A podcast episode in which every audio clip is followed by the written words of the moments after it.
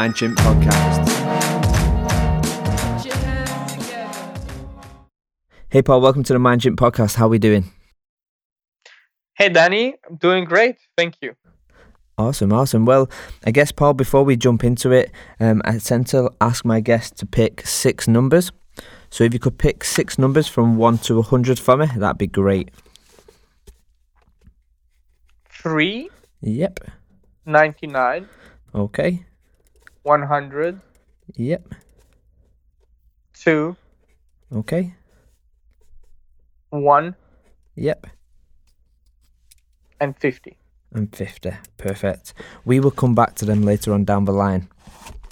So, Paul, I guess what I tend to ask my guests kind of if they was to sum themselves up as a tagline or a, a, a movie log line, um, you know, what would that be? So, I guess, yeah, Paul, if for people who don't know you just yet, um, rather than getting into kind of who you are, but if you had to summarize yourself in a sentence, what would that be? I'd say always challenging the status quo. Okay, okay, I like that. I like that. So, when you was younger and you was in school, and the teacher would come up to you and say, Paul, what, what is it you want to be when you grow up? What, what would it be what you would say back to that teacher?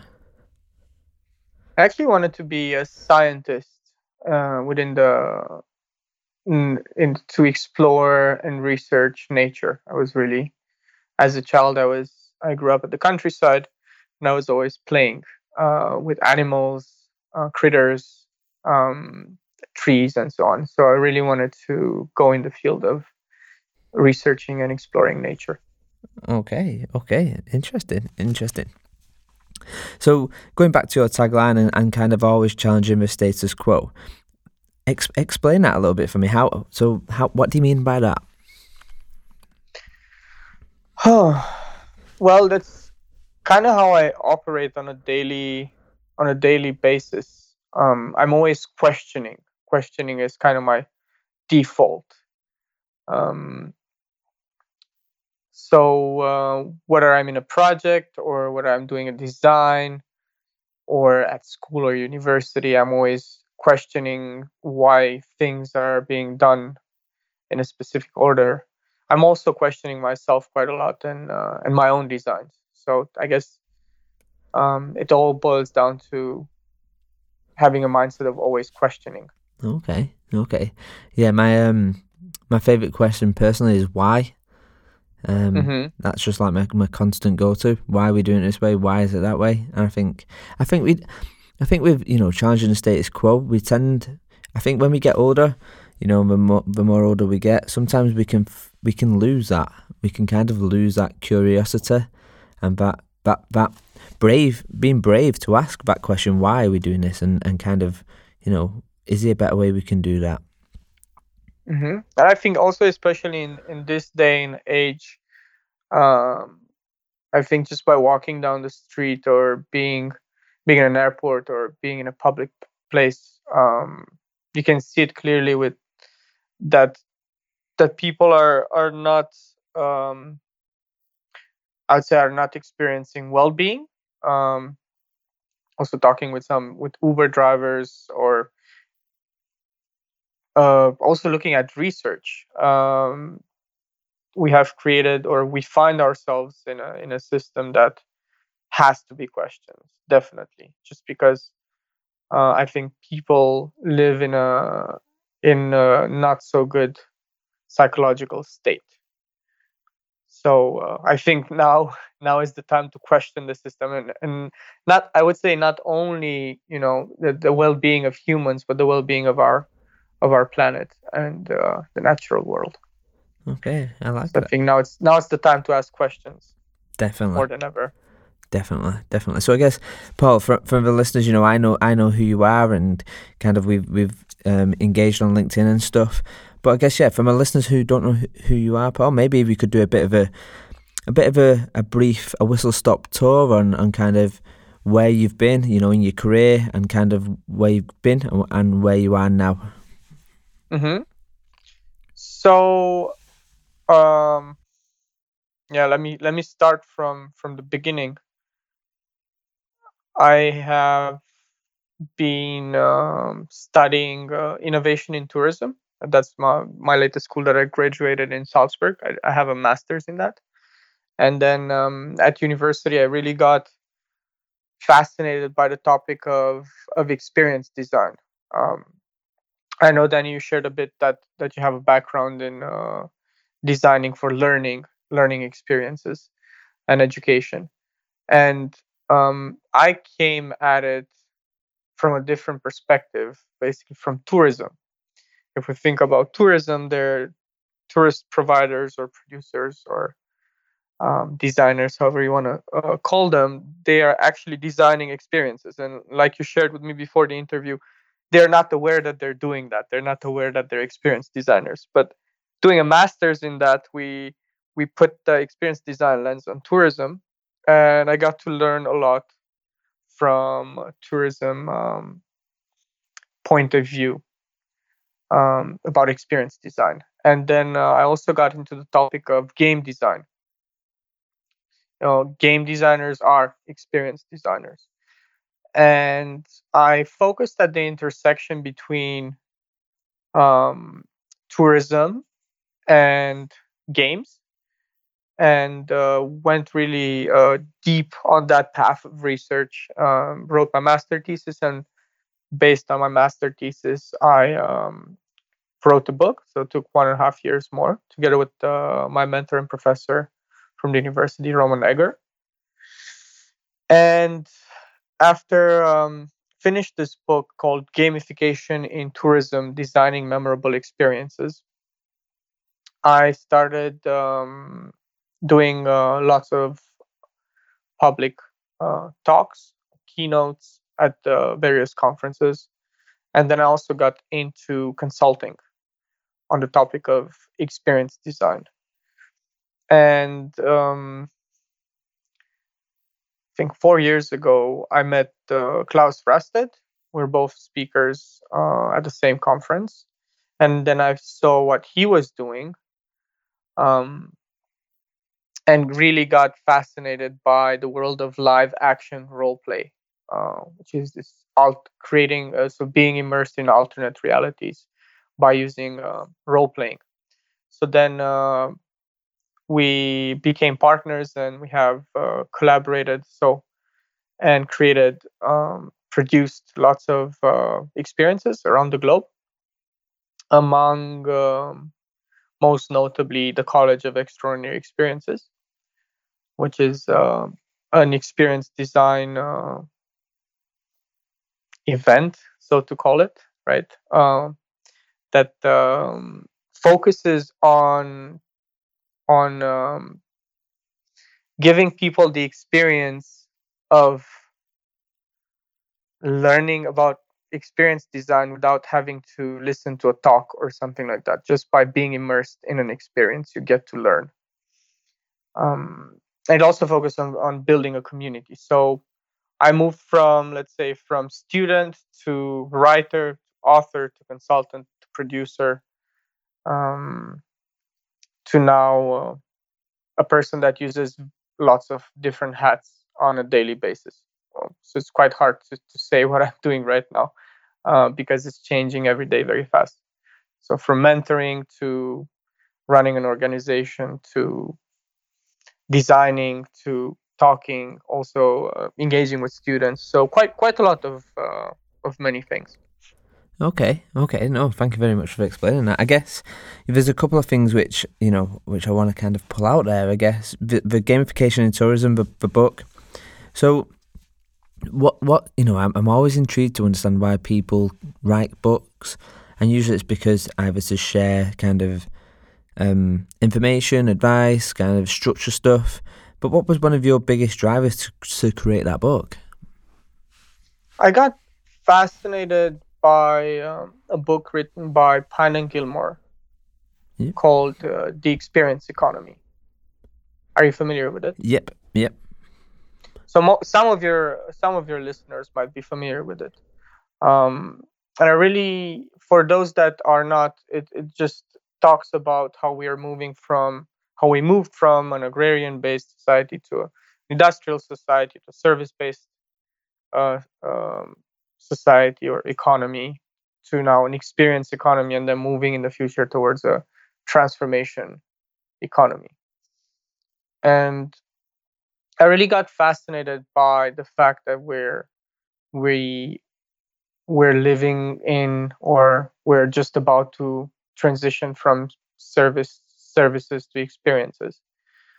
Um, so that topic fascinated me, but I was also frustrated at the same time because uh, on one hand side we had these brilliant professors at the university talking about the experience economy and how to design experiences, looking at different examples.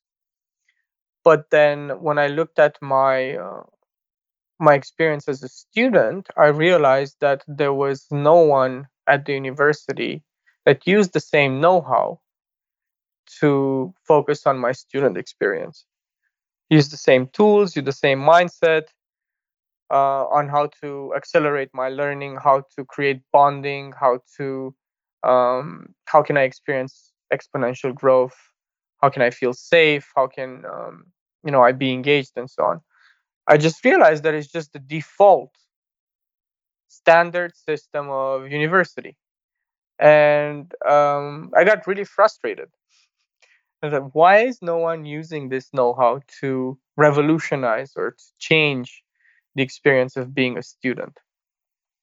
And so I guess the first step uh, that I did was to create a student organization that focused on taking the the know-how from our lectures and applying it um, in the university setting. Well, so we created events, uh, socializing events by using um, you know, the lens of experience design, and then just by doing that, I got more and more into the topic because I really liked the effects that experience, you know, using an experience design had had and then um, I also looked at games because I think they have uh, a lot to offer in terms of knowing how to create engagement, how to create immersion. Um, and I got fascinated. You know, if you start reading about game design, it's simply fascinating. At least that's uh, that's how it was for me. So I guess uh, it, it was all born from frustration. Also, um, the fact that I was maybe primed at the university and my master's degree to think that we're living in an experience economy, um, and that the reality, you know, when I was uh, trying experiences, uh, quotation marks, I I didn't feel like it was something. This is a, a memorable experience that was designed step by step for me. I felt like people are talking about the experience economy, but when you look in, in you know, when you go to the market, they're almost the offerings are not there. And to me, I don't consider um, a thing like you know the the examples that our professors gave us as an experience. So, for example, I, I imagine something completely different. And the only experience that I found that blew my mind was after I wrote the book, and that was um, a live action role play uh, called College of Wizardry, where you go to a castle for four days and role play being a witch or a wizard, um, either a student or a professor, for four days nonstop. I consider that a very, very well designed experience. Right. Okay. So I've not, I've not, um, I've not come across that a little bit actually. Is, can you share a little bit more about that, or is it kind of very similar to kind of a college where it's it's designed with you know mystery and, and stuff, or is it is there more you could share on that? Well, uh, yes, it's it's not just the College of Wizardry. There there was um, so Claus kind of revolutionized uh, this uh, huge creations of live action uh, role playing games so, and he created more games. So, for example, was College of, College of Wizardry inspired by Harry Potter?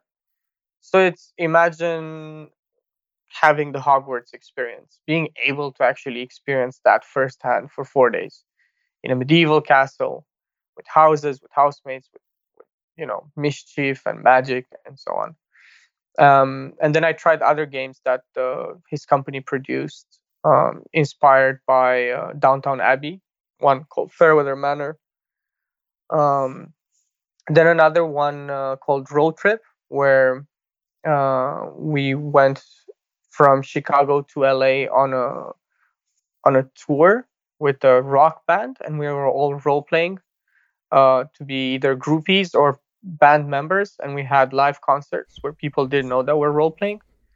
Um, oh wow! So that was pretty wild for for an entire week. wow! So those were the things that blew my mind. Um, but again, when when I was studying, I didn't hear about these things, so I was frustrated. Like, where is this experience economy actually? You know, to me, going to Disneyland is the thing of the past. I, I, I expect, you know, I think Disney is a very much of a passive experience where I feel more of being a consumer of great entertainment, but I don't feel like being a participant. So to me, an experience means I am a participant, I am not a consumer. So that's why I was frustrated um, you know the reason why games are so great is because you get to play it's not that much fun to to watch someone uh, uh, just uh, play a playstation right next to you and you cannot you know you don't have a joystick um, so that's going to disneyland you just strap in the roller coaster and you just consume whatever ride was designed for you. You press one or two buttons. While you know it's great i don't think it is memorable enough um, or even you know going one step forward transformational.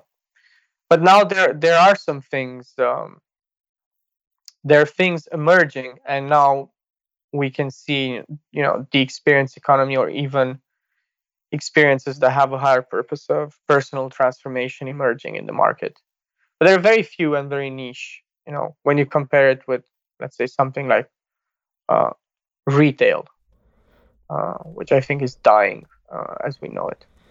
Yeah. But I will let you. I will let you poke some more questions because I can go on and on with my rant. so I guess uh, you know, I'm just just listening to you, and I, I completely agree. I, but I just one of the things I wanted to pull out is, I guess in in a couple of moments, and it'll be probably after this podcast, maybe before this podcast is launched. Um, I'm doing a talk around how to design immersive experiences on onboarding. You know, with um, with you know when a when a company brings in lots of new recruits, how to create an immersive experience with that. And I guess my my design approach, which I will be pushing out there, it, it's a it's a mix of a few different things, kind of merged into one. So I, I take a lot from human centered design and design thinking. You know, I use the the um, 5e kind of experience design in the middle, you know, and talking about kind of entry, excite, you know, that stuff. And then the third part is kind of talking about this consumer grade experience as well. So if we're going to use technology and we're going to use this kind of tech and this this equipment, actually, how can it, the equipment what we use in corporates needs to match the experience what our users use outside of work. But I guess when it comes to your you designing experiences, what, what's you know is anything unique? How you you know what is your design approach? I guess. Uh, I would call it live, live design. Uh, good example. Yesterday, I had a, a class uh, with uh, with the students at the university, and I had option A. Usually, my classes are are are very interactive. So I had option A, plan. Plan for you know what what what will i do for opening? How will i take them? You know how will i use uh, an intensity chart of starting strong and then going higher? It's like a boom boom boom and wow at the end. Uh, what are my touch points?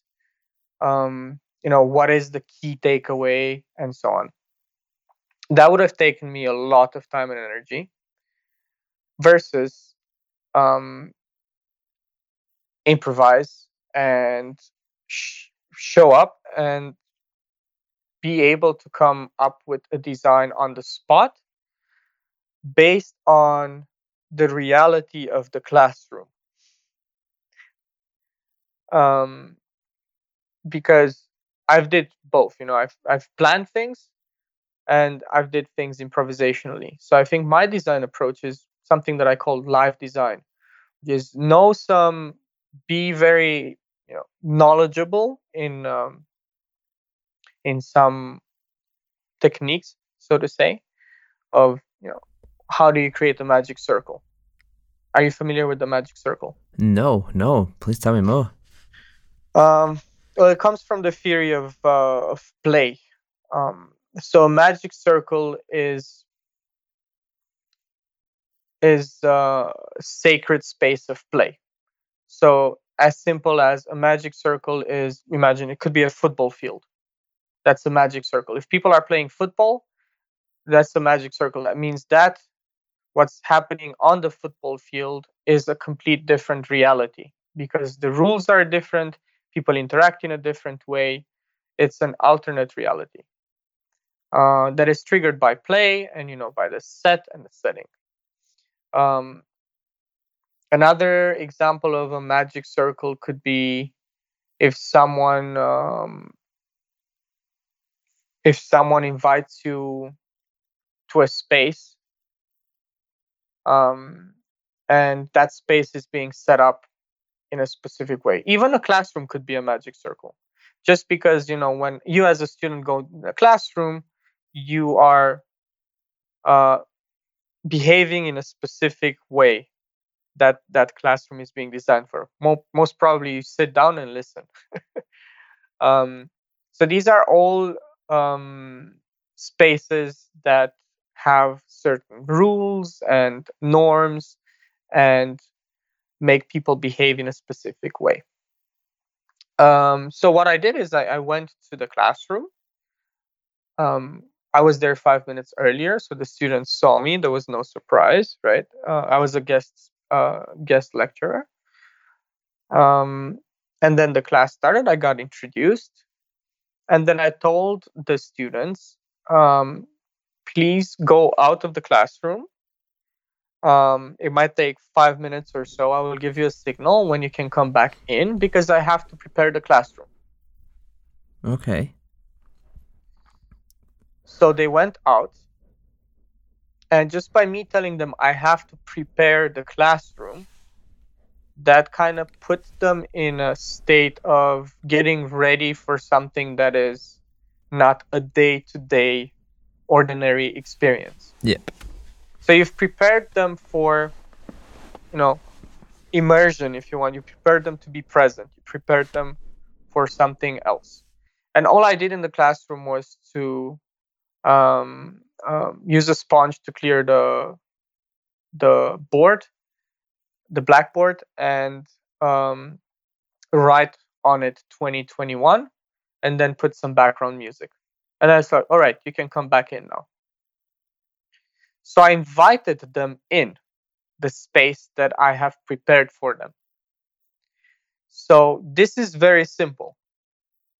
I I was not thinking about it, but while I was there, I was like, right, I arrived early.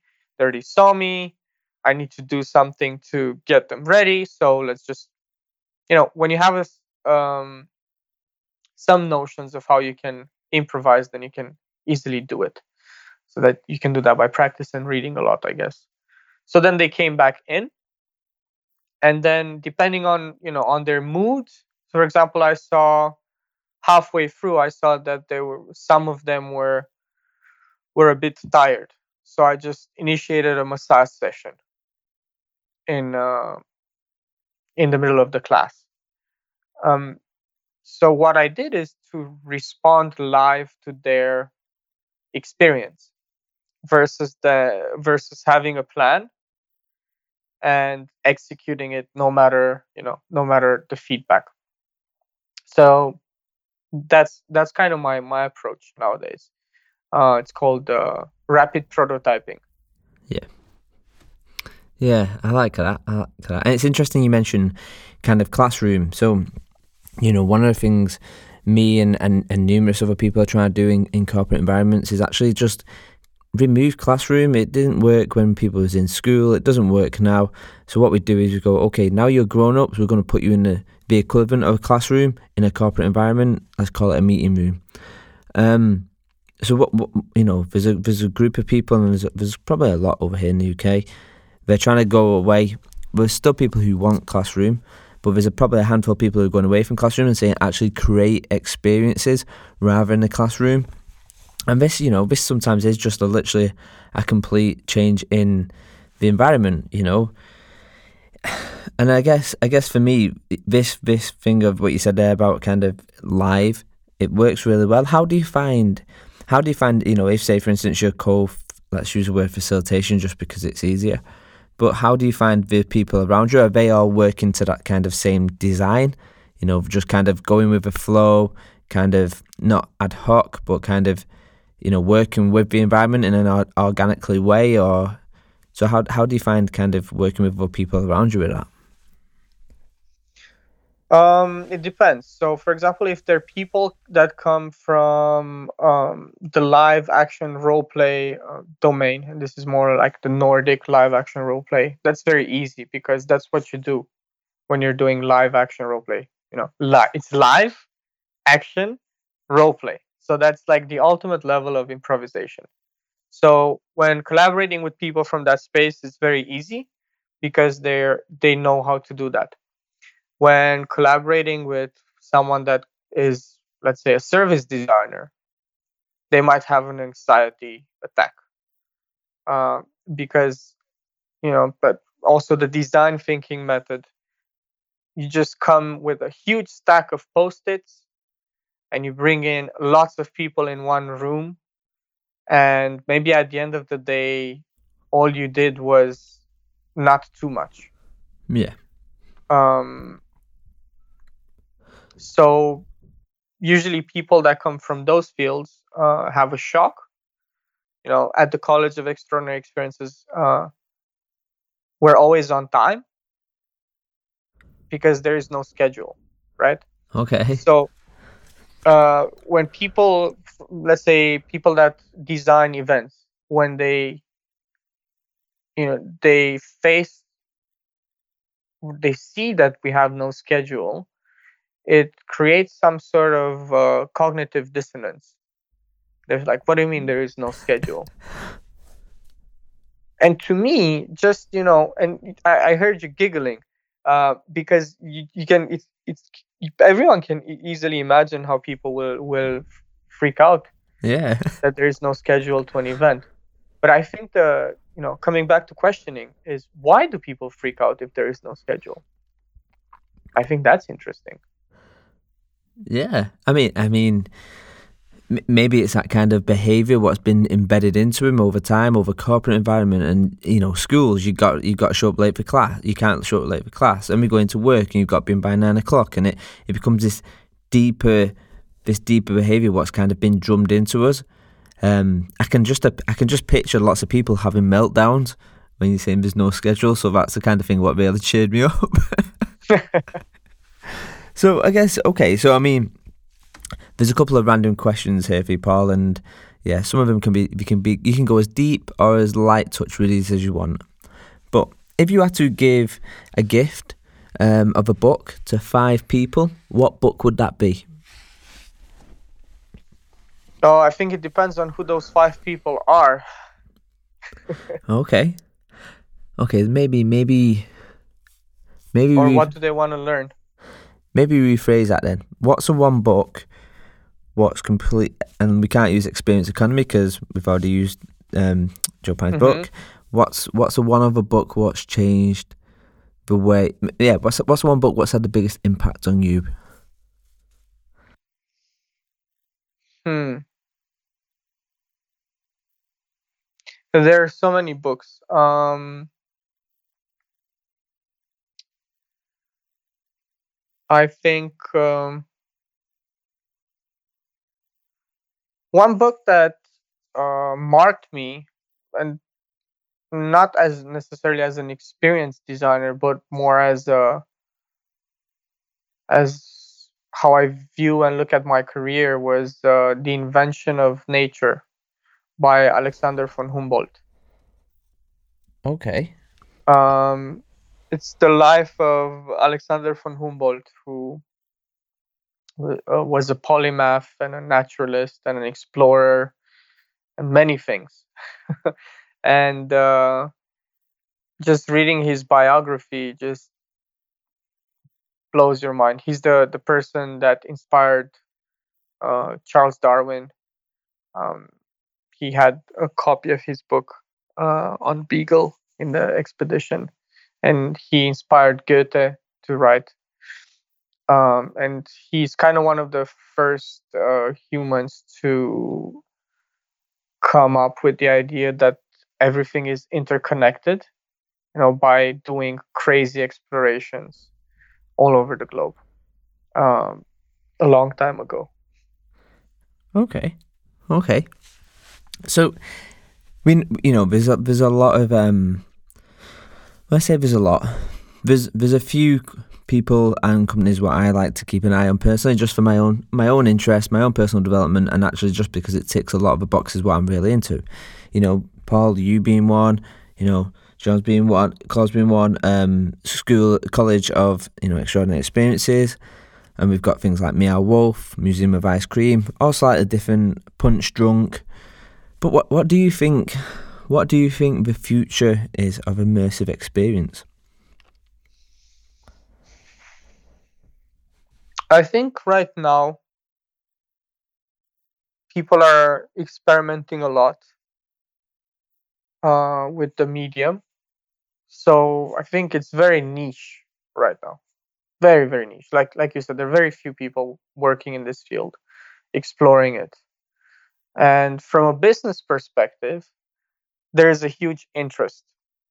So um, I think that the future, the near future, would be for us as practitioners to kind of bridge the gap between businesses understanding what we're doing um, and understanding the value of experience design. But if you'd ask me what I think the, the future of immersive is, is to guide personal transformations. I'm completely in tune with, with Joe Pine's thinking, um, Pine and Gilmore. Um, and the, I think the, the bigger question is you know you're guiding transformations but what is what kind of transformations should we create in this world you know? How should we use this immersive experience realm to help? You know, i think i've been in projects that where where where people from corporations were crying when they were listening to research uh, in-depth active listening uh, listening research results. Uh, hearing the results being along the lines you know what the the customers you know they feel like uh, customers of shopping centers in this case they feel like they're uh, they're just numbers in a big machine. They feel like they're trapped in a hamster wheel and they don't know how to get out but they're looking for help. I think we're living in a very sad uh, we have created a very sad world, uh, to be honest. And I think as practitioners, our responsibility is to somehow create or touch people in such a way that they start getting or taking action in their own life to improve it psychologically, socially, and also ecologically. Um, just being able to take control of that and you know knowing or learning how to escape the hamster wheel. Um, not being a number anymore contributing to the well-being of the planet fixing everything all the chaos that we have created. Trying to step out of you know the profit making trap. Um, trying to stop trying to to just sell things and at scale. You know we're always trying to scale. Scaling scaling scaling. The big question is how do you scale experiences? Yeah that is a uh, big question. why do we have to scale experiences? Why can't we teach everyone to create experiences for themselves for their friends for their you know, grandparents, for their mothers, for their sons, you know, for animals. That's how you scale it by teaching everyone in the world that they are the experienced designers of their of their life. So I think to me it's like if that's where I see at least, you know, the the immersive scene going um you know of responsible creators but i guess just to just to kind of build on that i mean fundamentally we've already figured out a way to scale. We we do it every day with our own personal experiences. Like my, my take on things is we are all experienced designers already. It's yeah. it's kind of a case of we just not switched on to what we're doing you know and, and sometimes it is about that kind of thing of you design your own experiences on a day to day anyway. Is you know and and one of the one of the biggest questions what you hear in corporate environments is how can you scale this experience? Because you know let's have a look at say a business a business struggles with how you know okay we've got um, a leadership program and there's 25 people on there. How are you going to scale that to to target 200 people 300 400 people 500 people across the, the globe with a budget? And i guess my experience my experience design, I've always done it on budget. I've never, you know, I've always worked, I've always had to figure it out myself. I've never had budget to play with. So my experiences what I've designed have always been me designing and using my imagination and, and coming up with something with nothing, you know, having nothing to go with and, and creating something quite unique. And I guess that's mm-hmm. kind of why we won awards and stuff because, you know, I've always worked for kind of a lot of time I've worked for like um, budget, low budget providers. So, you know, kind of these these kind of providers of um, you know facilities, tech, broadband, or whatever, but aimed towards the people who pay less. So. Mm-hmm. You know, I've, I've never worked for, say, a Coca Cola or someone who has big bags of money and, and can scale that. But I guess if, if you was to kind of, you know, if someone was to come to your business now and say, okay, we want you to create an experience, but it needs to be scaled across I don't know, a demographic. Let's just say it's got to be scaled. It's got to be done across the globe, and there's only a budget of X amount of money. How how would you approach that challenge? Yeah, well, I think uh, there's a, a, sculptor called Brâncuși. He he has beautiful, simple work. He has a quote saying that simplicity is complexity resolved. So I would use that hat on. And in order for an experience to be able to scale, it needs to be extremely simple, very simple. Um, an easy way that I'm thinking could be done right now is to create an audio enabled experience with instructions that can be executed anywhere and you don't need any props for it other than your headphones. And it's not dependent on the environment that you find yourself in or the time of the day or what you're wearing. A great example of that is uh, a project initiated by uh, a colleague of mine a good friend david pearl uh, called street wisdom. Um, your listeners can just uh, find it and download it. It's free, or they, they can just donate if they want to. It's a nonprofit, um, and they can try it. It's a one one and a half hour audio enabled experience. Okay, it's it's really interesting you mentioned this. Actually, I met up with a, a friend who works um, who creates podcasts, and I was talking to her. I think I, I was saying I think the next big thing for podcasts is is kind of breaking that fourth wall, if you like, and and actually making your podcast be more immersive in general. You know, the, a lot of podcasts tends to be kind of like you say, earphones in and that's it. And I, I was I was actually cha- challenging with an idea. I said, wouldn't it be great if you could create a podcast which is a kind of an ongoing story each week, and you know, within that story, there's things where people have to take un- unplug the podcast and they have to go a bit like how you know, like with Pokemon Go, when you have to go and collect Pokemon.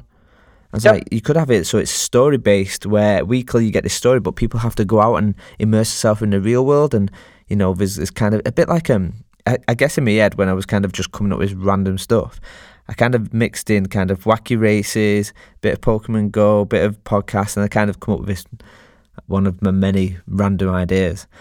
But mm-hmm. it's, it's, interesting to see that you mentioned mentioned podcasts. Definitely. Yeah, I mean, uh, great other great examples uh, are apps such as Headspace for meditation or Waking Up with Sam Harris is also for meditation that has lessons included. So I'd call, uh, for example, the Sam Harris Experience uh, app. I think it's it's not only an audio enabled experience, but it's a transformational experience that is just enabled by an app. You know, or just meditate, listen to lessons, um, and do it on a regular basis. That is uses uh, you know learning, you know, adapts it starts easy, has an onboarding and offboarding, etc. So I think that's the easiest way to to scale things, but trying to reduce as much complexity as possible. Yeah. Hey, hello. Yes. I'm oh, here. sorry. I thought you disappeared. Sorry, sorry, Paul. I guess um, I'm just thinking. I mean, Sam Harris's his podcast is great as well. Um, actually, it got me thinking. I'm not sure how much you watch television, um, but the the you remember the old TV show, The Twilight Zone? Mm, nope. Okay, well, the Twilight Zone was kind of a, it was a very very old program, and the things like Black Mirrors, X Files, all these TV shows kind of took a lot from here. Anyway, mm-hmm. it's kind of been re re-energized and they've made it modern now. And one of the things was actually just thinking about it was um, they used a podcast and everything what happened in the podcast predicted the future on this flight, what he was on.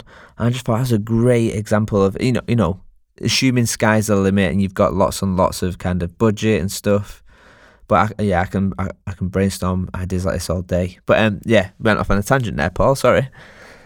No worries, no worries. I I, I like uh, I like uh, being creative and brainstorming. So. So I guess going back to you then. So some of these questions are deep, so I do apologize in advance. But here's one question for you: Do you like yourself? That's just dropped out of nowhere. yep, yep. Um, I think it. Generally, I do like myself, but I, first of all, I don't think they're they're. We should first before. Uh, before asking this question, maybe even is there a self?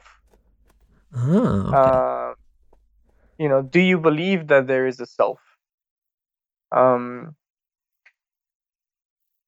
you know, I think, you know, also by coming from just experiencing a lot of live action role play, um, you know, when you're someone else for four days, five days, one week, it's just all you're never the same person. You're every day someone else.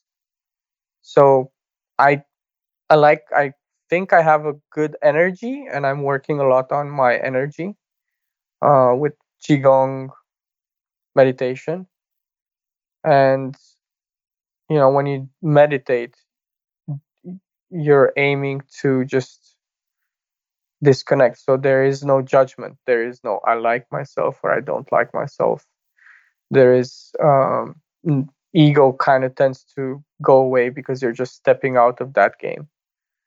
So I think I'm not usually worried with this that much because I think we're constantly changing mood and who we are as persons or how we feel. But I I don't have any problem with it with saying I hate myself or I, I don't want to I don't want to live anymore or something like that. Okay. Okay, so yeah, that was out of the blue. Um, so I guess going going kind of this this idea of kind of learning. So, you know, based on on a lot of people, you know, the, the five or six people who I know do this really well. Um, this thing of experiences, I use this analogy of an experience opens a door to allow change in. Um, but I guess you know we we know our experience changes us, and then when it comes to kind of recall, we recall on our experiences and emotions and the things that made us feel. Um, but in corporate in corporate environments, they just seem to really be struggling with this at the moment. And like, so when I look at kind of some of the stuff I've done, kind of turn my whole onboarding experience into an extreme breakout, um, escape room. Kind of, you know, one of the things which we did a while back was kind of this thing of security. You know, a big corporate environment where I worked for had this thing about data protection, and people wasn't doing the experience, uh, wasn't passing the security check, and I was like, because they don't care.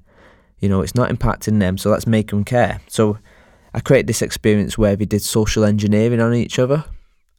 And then, you know, kind of the idea was basically you don't care about security, so how can we make you care? And the idea basically was actually we did this, we built up this whole persona, this whole profile of a person in a room using all the social media, you know, Twitter, Facebook, LinkedIn, all this stuff, all the information you could do. And actually, what you get to see is when they present it back, you know, it starts becoming quite scary when people can say, you take your kid to this school, your dad's called this, your brother's called this, you've got a dog, you know, start building this pro- this profile up, and then only then, when they get a little bit freaked out by the fact of there was no security protecting their information, can we deploy the the, the fix on, on why security is important? But have you have you kind of have you worked with any any big corporate environments who who have, who have you know have you worked with anyone who has who has done this immersive experience and kind of yeah gone gone at it with a corporate background. Uh, can you repeat the last part of the question? Yeah, sorry. So have you have you worked with any corporate um, big companies who have you know where you've brought you know experience designing immersive experiences in? Have you worked on any what you can share? Sure, sure. Um, we've collaborated uh, with IKEA centers, so not the IKEA furniture stores, but centers, which is they have shopping centers, over 74 uh, in China, Russia, and Europe. And we have used uh, what I shared with your listeners earlier, you know, the live improvisational approach to experience design.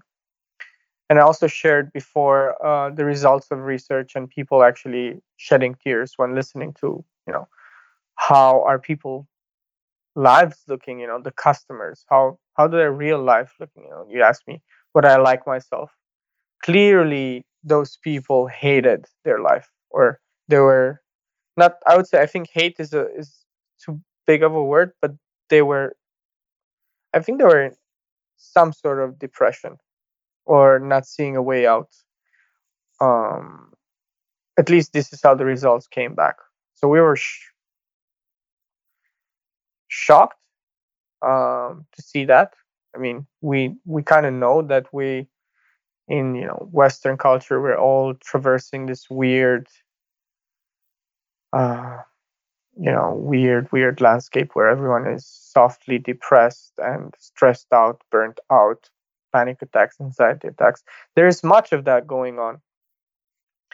Um, so we we had that research that validated that people are actually experiencing this soft depression. So then we were challenged to figure out how can we move from a shopping center to an experience center where we if retail is going to die in the next years that means that space that still exists which is a shopping center you know if we take out brands what do we put in instead?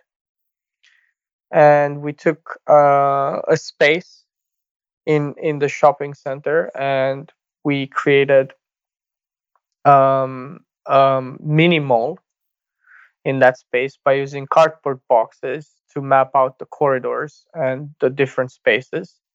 And then we worked with the local community of students and artists and we gave each team there were six teams a space. And they had to design an experience that um, help facilitate human interaction in each space. And then um, in the shopping center, we masked this space with bookcases. And if you wanted to go in, you had to pass through this magical closet and you go through a labyrinth and then you open this extraordinary center, we called it. And you can go and try out the different experiences. So while people were coming in, based on how they were reacting and what they were doing, we were changing the space constantly. The layout was changing constantly. Each experience of each group was changing constantly to iterate. So this is iteration on steroids, I would call it, right? This is live design. And we did this for five days, for four hours each day. And every night we destroyed the whole space and then we rebuilt it again from scratch the next day based on the learnings that we have from from customers that were were entering the space. So we used 1,200 people that entered our space. We created learning based on that, and then we uh, used the same space to train um, the global um, management team of IKEA centers to teach them how to design experiences by giving them the chance to do rapid prototyping with with customers approaching. And they had designed the spaces now and learn firsthand and then in the evening we transformed that space into a restaurant um, so imagine you besides the cardboard boxes there were so many other interesting things there was like artworks there were lots of fluffy animals. There were balls. There were uh, musical instruments. Uh, people playing theater, interacting with people, uh, all sorts of stuff. So at the end of this project, we managed to create a community, you know, of the people that participated in this project, and they wanted to stay longer and continue the project. But it was just a test that proved actually that that people are willing to pay ent- an entrance fee to have time well spent or time well invested. We had people crying. Um, just to give you an example, so for your for your listeners to make an idea, we had these um, this team that they were experimenting quite a lot. So they moved from theater to making music. So they're always changing their experience based on the feedback uh, that the customers gave, but we're also facilitating uh, them and giving feedback to them as well. And they had this experience where uh, someone had a, a, piano that was connected to some headphones. So this uh, father and daughter came and asked, "Okay, what what is going on?" It's like, okay, um, he invited the father to go in this dark room, which was a circle of boxes and was dark, and he had to put the headphones on. And the daughter stayed with the with the person that was playing the piano, and that person asked, "Okay, tell me something about your father." So she started sharing very personal and cute stuff about her father, why he loves him, why he likes him a lot, and he improvisationally created a song uh, based on what the daughter was saying while the father was listening at the headphones to the song and crying.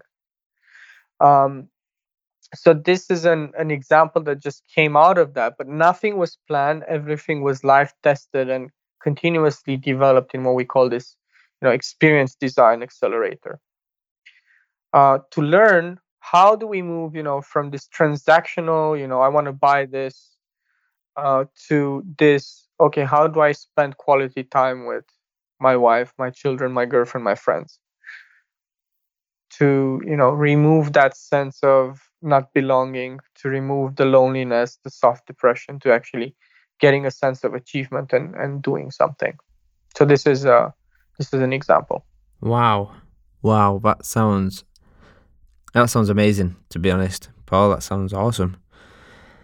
I mean, this this is one of the things what I could probably dig into more, but I just want to be mindful of your time as well. I guess. Mm-hmm. Um, there is also a documentary that I think I can I can share with you.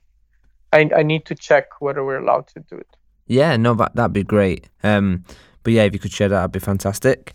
I guess, let's do some quick fire round questions. So if if I was to say to you, right, Paul, you've got you've got three billboards outside the stadium, and I don't know, maybe maybe 2 million people are going to see this billboard and you can put any message or any image or anything you want on there to to change or to make people look at what you're going to say, what would your message or image be? Hmm, let me think about it. I mean, there's so many things we can put on there. The thing is that people don't read billboards nowadays, so it definitely has to be a billboard that people can that will attract people to interact with it. So most probably it could be a billboard that has a door on it. And if you open this door, then you will step in a different world that can uh, that is an experience let's say which will um, you know by spending time in this uh, it's a narnia like transition you know from your walking towards the stadium seeing this door opening it and then stepping into a complete different reality i would create there you know a billboard is not enough so therefore we need an experience so inside that we'll create uh, or will let them experience a moment of presence.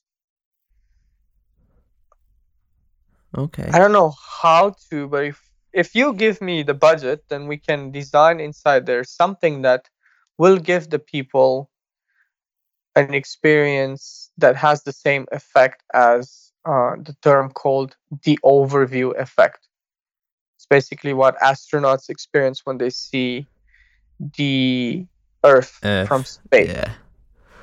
And they change their perception. They understand how little we all are on this, you know, in this universe. Um, so it kind of diminishes and kills the ego. Again, right? Do you like yourself? That's just the ego. Um, so something that kills and diminishes your ego and makes you aware of how little and insignificant you are, but then also empowers you to be much more um, mindful to your peers and to the planet. Yeah. I think this this would be a great segue to talk about. Have you heard about ayahuasca and stuff like that and the experience? But it's probably not that type of podcast, unfortunately. Um, okay, so so I guess if you was a king, if you was a king, and um, what would your throne look like? I don't think I would have a throne. I would just uh, have something more like a yoga yoga uh, barn type of setup. Okay. Okay. And if you was to give a gift to a child, what would you give and why? Gift to a child. Hmm. A skateboard. Okay. Um I I used to be a skateboarder. I I'm still skating from time to time, I'm, and snowboarding. Uh, just because I think um, it represents infinite possibility if you get hooked on it. Yeah. Yeah, it does. It does. You, get to play with gravity. Uh, so that's pretty fun. Okay. Well, if you was to sum up to a three year old what it is you do, how would you sum that up?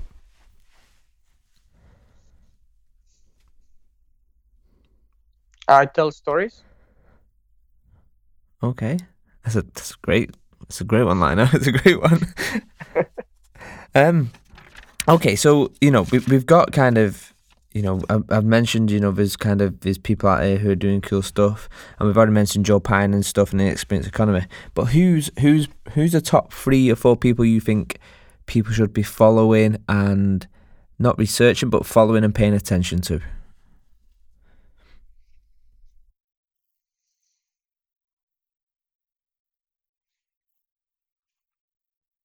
The top three people.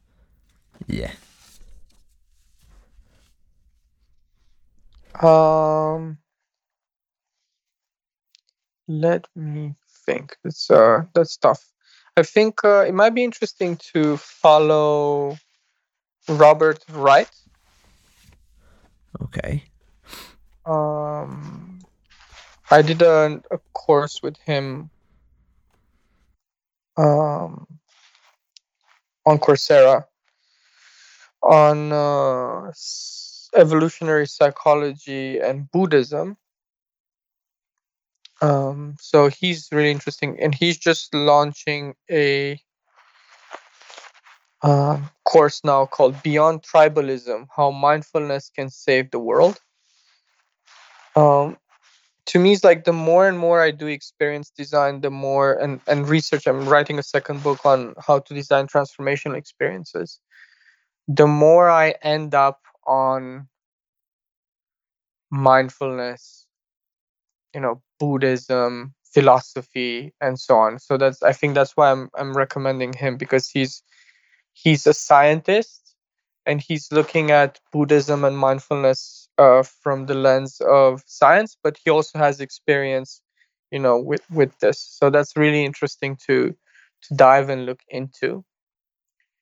Um, I'm just making I'm I'm just making my own subjective references here. Um, Chris Hadfield, he's an astronaut. Okay he has a very interesting course on um, on masterclass about space exploration.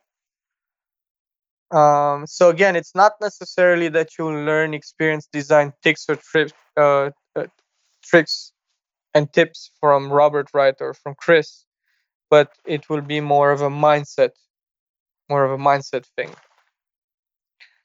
Um, and the third person, Hmm. Who should the third lucky person be?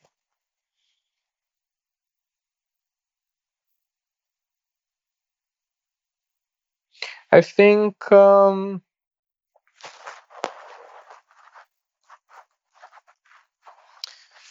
John Law. He's the co-founder of Burning Man, of a the Cacophony Society in San Francisco and of the Suicide Club. He's going to have uh, an uh, an an exhibit about his life in San Francisco soon. Um, and he's a fascinating person to get in touch with, and I think you can also find find some of his books um, just to see how you know he was doing you know he was playing with stories and experiences way way way way back. And he's such a beautiful um just beautiful and modest person. Okay. Okay i will definitely put them notes and and kind of in the show notes and kind of where to find them. So I, I want to kind of get involved in kind of this college of extraordinary experiences. So be mindful, I know you can't give too much away um, because it is this amazing experience. But and please say pass at any point if, if there's a risk of giving too much away. But how did it come about? So I know you mentioned you mentioned you know how you met how you met Claus and stuff, but how kind of why why you know you mentioned it kind of from frustration and, and whatnot, and and maybe maybe yeah how how has it come about and and what's been the biggest hurdles to you setting something up like this? Hmm. So going back to the story, so to go uh, to circle back uh, to the beginning, um, wrote the book, had huge expectations from the experience economy, got invited to talk to at many conferences. The first frustration that I have with this world is why do all hotels universities, classrooms, houses look more or less the same. There's a funny story about um, you know when when do you think uh, wheels were added to um, to luggage? Um, I know it's from what I can, you know, in grasping at time, I know it in in in, con- in relevance, it's pretty. It was it was pretty, you know, it was um, it's quite it was quite soon here, you know, from my timeline. I know it is quite a modern update because you know if you look at some of the old pictures, it was always people carting things around. But I mean, go for it. Explain. More or less in the seventies, isn't that strange? Yeah, I mean, it, yeah, it's it, it's it's pretty it's pretty new, right? It's it's still new in in the, in the kind of test of time, I guess. It's very very new, right? I mean, do you if you if if you check your grandparents' attic, do you think you will not find you know luggage with wheels? That's for sure. That's how new it is. Um, or even your parents, you know, uh, depending on age. But um, I was living in this you know, as a student and as an author, and you know, researching the latest things. I was living in this in my mind, and I had so huge expectations of the world, and then I started traveling so much, and got invited to this huge budget you know conferences and events and i was like these people are blowing up 25,000 35,000 50,000 euros on a screen. And people are just staying on their smartphone and not even listening to the keynote. Something is super wrong here. Um, so it, it it i was uh, frustrated because i couldn't find you know these experiences. And then finally found one, which was the College of Wizardry that uh, Claus's company was doing at the time. And um, I started collaborating with Claus, and we did a, a big production. Um, yep. And then um, I'm trying to remember where we did that before or after. Where college was our first project. It could be that college. No, college was our second project after we did a live action role playing experience together. And I said, all right, look, we have College of Wizardry. It's live action role play. It's immersive. It's great, but it's, you know, it's this fantasy thing. So it would be great if we, uh, you know, going to a LARP is great to just learn how to design experiences, even if it's fantasy. But people from businesses or from corporations or from academia will not go to a fantasy LARP to learn about experience design.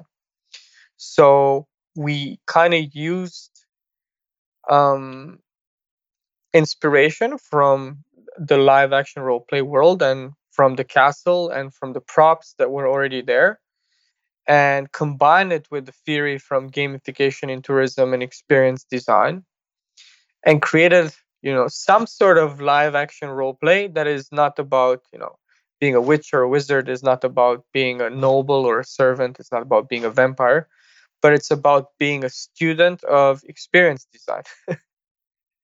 Uh, but uh, equally as magic equally as in-depth equally as mind-blowing because we're using lots of um, let's say we're using a lot from the spheres of games and live action role play and storytelling and you're not going there to listen to people you're going there to do you're going there to co-design you know there is no one going to tell you all right here's how we do experience design uh, i'm very very careful with models even though i have a model in my book you know, after practicing for quite a while and producing I realized that models of experience design of design thinking are they need to be used with caution. Yep. Because there there is no model. Then you know, most probably all of your podcast liter- listeners would like to get the elixir of experience design. Here's the five step model. I think there is no five step model. It's just a million hats. Um, so what we have at the college and i'm really happy that we created it in this way is realizing you know from the start that there is no recipe for experience design because experiences are so complex and they're you know multidisciplinary. You know you have someone that knows how to play with the sense of smell but even that person that knows how to play with the sense of smell they know a niche part of it that they're really good at. But then you have you know the other senses which are many not just the five uh, and then beyond that you have lots with psychology then you'll have lots with spatial design then you have lots with um with i don't know technology let's say. Or there are so many elements involved. And from the start we realized that in order to be able to make this valuable enough is that we need to make sure year after year that we have a very diverse um, student uh, you know selection. Because um, it, it is key to to you know open your mind to as many ideas as possible to as many points of view as possible in order to be able to be a good experience designer. And that's the reason why um, all of the free people that i recommended to follow have nothing to do directly with experience design but they're people from different you know practices and viewpoints that can challenge you as an experienced designer can enrich you as a as a concept maker or creator. And there is no recipe for experience design but you know being open and finding yourself at the center of multiple disciplines and working with people from different fields and understanding and immersing yourself in as many different points of view as possible. So that's embedded in our um, in our design. So it's it's really interesting i guess you know it is about that. It's about kind of taking something from somewhere and being able to remold that and and turn it into something else you know and and and and make something in the shape of how you see things not as how it potentially might have been you know at the start. But when you look at kind of um i went on an experience uh, probably around about two weeks ago. Um it was one of these kind of zombie apocalypse experiences where I was kind of locked in somewhere for four or five hours, um, which was great experience, great experience, and great for fitness because literally I've never run around so much in my whole life. Um, but you know, if you look at say cinemas right now, and it's interesting to see what they're doing with with with kind of 4D. So they're using kind of sense of smell, and you know the chairs move, and, and fireworks are happening when there's gunshots, and you know in war zones there's flashes and bangs, and it's kind of bringing immersing the film a little bit more than what it originally was. But I guess where where where do you see the future of of um the college going? You know, I, I guess you know maybe it isn't. Maybe there's no scale, like we said. Maybe it's just a case of where it is right now is exactly where it needs to be, and where mm-hmm. it belongs. Is that is that your vision of it, or? It's the one major focus that we have at the college is um, on community. So the way we see that we have impact on the world is uh, with the community that we're building, because they come to the college, or students come to the college, they bond uh, with each other, and they create bridges and connections between, you know, cultures, you know, between disciplines, and they start collaborating and building projects. And in those projects there are other people from other networks coming in.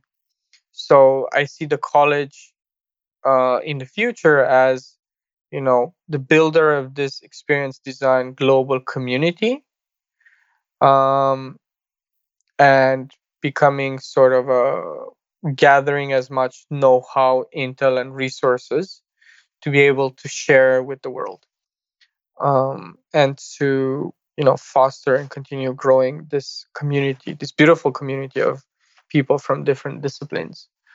Um, we're looking not to expand. So there will be just one college. There will be no other college than this one. Uh, once a year uh, with this limited number of people. Uh, we will have uh, those sub projects that are not the College of Extraordinary Experiences, but they could be institutes that can represent the a backbone of you know of a city to help the city um, transition from you know a service-based economy to a meaningful experience economy. Okay. Okay, I'm just just listening to it. There's a book which just come to mind while I was um while just listening to you there, Paul. It's a book called A Patterned Language. Have you heard of that? Uh, no. Oh, so it's a great. I think you'll. I think you'll really enjoy it. It's about predominantly. It's about kind of arch, architecture, but it's also about the towns and, and kind of what shapes towns and communities and and how a low ceiling can make you feel completely different to say a high ceiling can in a building. And I think you might like that. Just it. Just, sorry, it just went off on a tangent there, but I think you, you might enjoy that. Wrote it down. Thank you. So you know, just just coming up to the end now. Um, just uh, just to add a, another book to you know to give more value to your listener, just because a book popped to my mind. It's called uh, "The Art of Gathering" by Priya Parker. Okay. Uh, and then there's another book that again popped to my mind right now. It's called "The Power of Moments: Why Certain Experiences Have Extraordinary Impact." by Chip Heath and Dan Heath. Such a, such a good book. Such a good yeah. book. That's another. Awesome. Well, I'll leave them in the notes. Um, okay, so I don't want to get too much into the college because I don't want to ruin it, and I want people to experience it like how it should be experienced. Um, but I guess just kind of going back to what what five tips would you give to somebody who wants to get into experience design?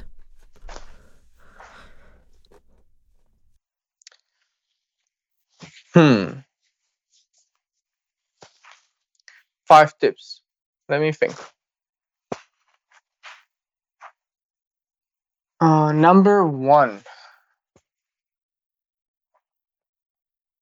Make sure that people opt in your experience uh, and you're not forcing people in an experience. Make sure that people can opt out of an experience. It's the same rules as play. You cannot, that's the problem with corporations. When, you know, imagine you're getting hired and you have to create an experience for a corporate client. Now, the employees show up at your experience. Some of them don't want to be there. and that's the problem while the experience will fail because they are not opting in they're forced to opt in just because they're part of a corporation that they kind of have to do this team building exercise they kind of have to do this whatever. Uh, so make sure that if you're in such a case as an experienced designer your experience looks amazing that people would want to opt in no matter what. Right? Okay. Um you know that's why we have the college of extraordinary experiences. It's in a castle. It looks amazing. People really want to go there. They want to be there.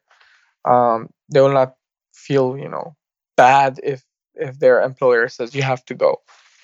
Um so be very mindful of safety of participants. Um, so opt in, opt out, safety. These two tips. Okay. A third tip would be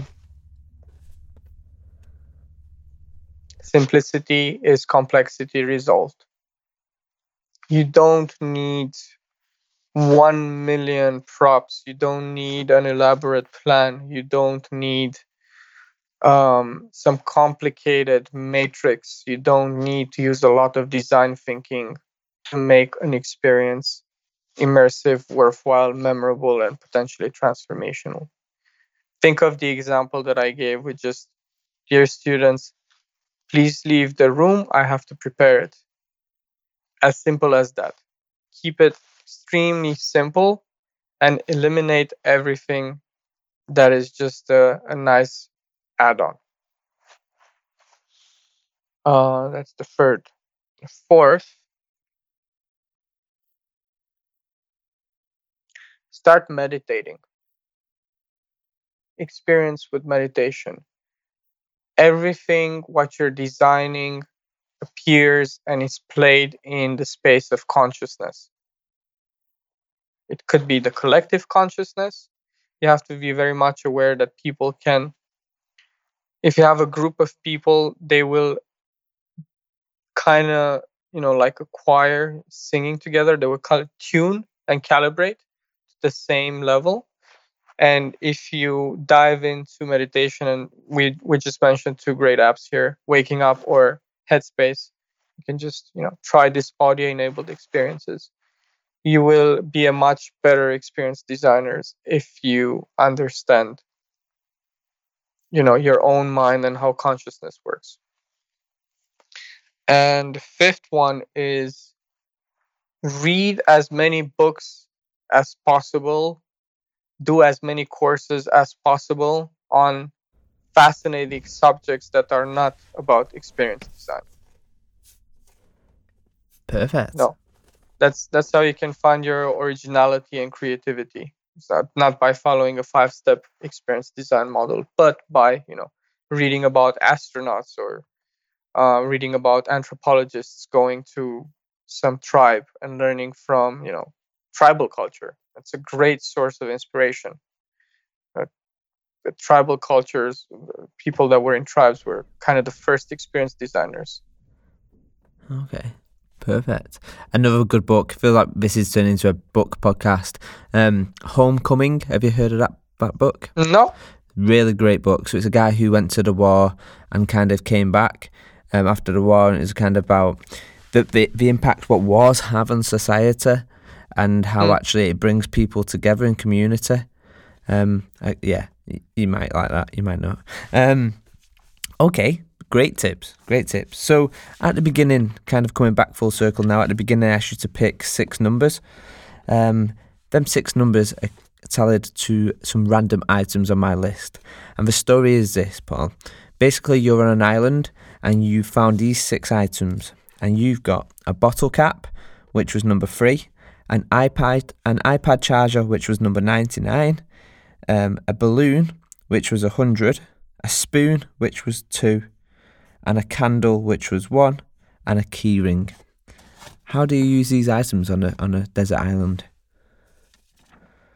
What do you do with them? Hmm.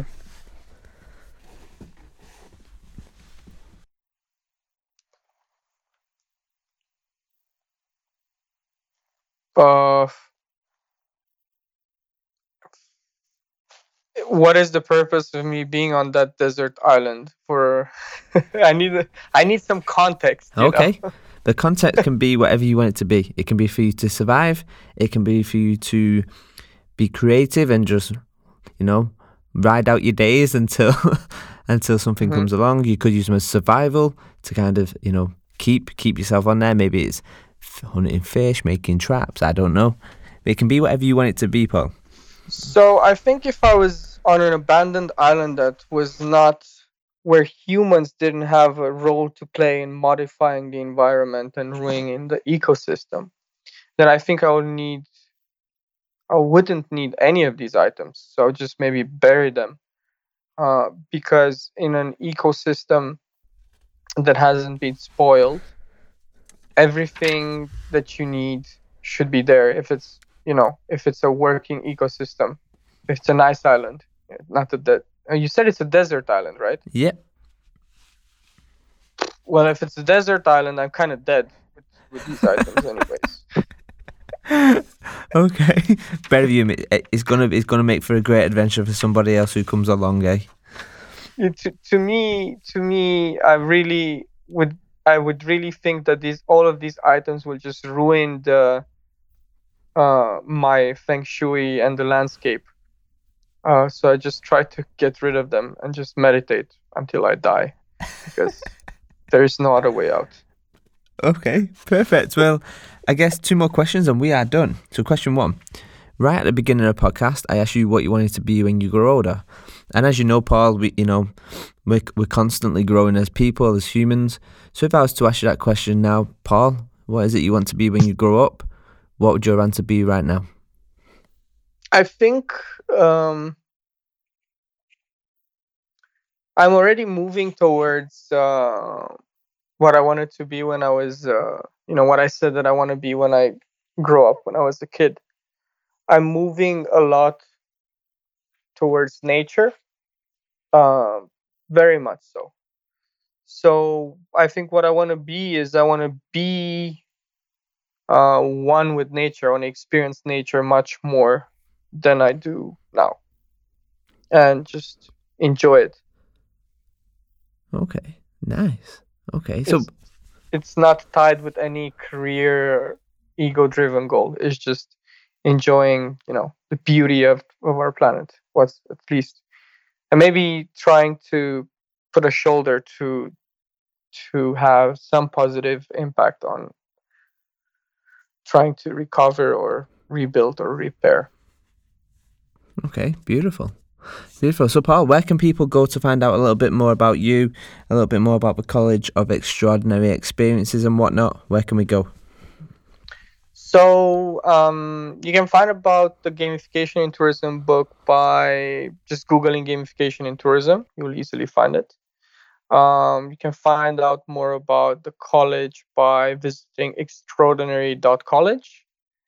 And you can find me on Instagram, just uh, paul.bulencea. So it's my first and dot last name. Awesome. Paul, it's been an absolute pleasure. Thank you very much. Thank you so much, Danny. It was great. Enjoy the rest of your day. Thank you to to uh, I want to thank to or give uh, my special thanks to everyone who managed to reach the end of the podcast. I hope you had a great ride. Beautiful. Cheers, Paul. Thanks again. Cheers. Thanks. Bye bye. Bye.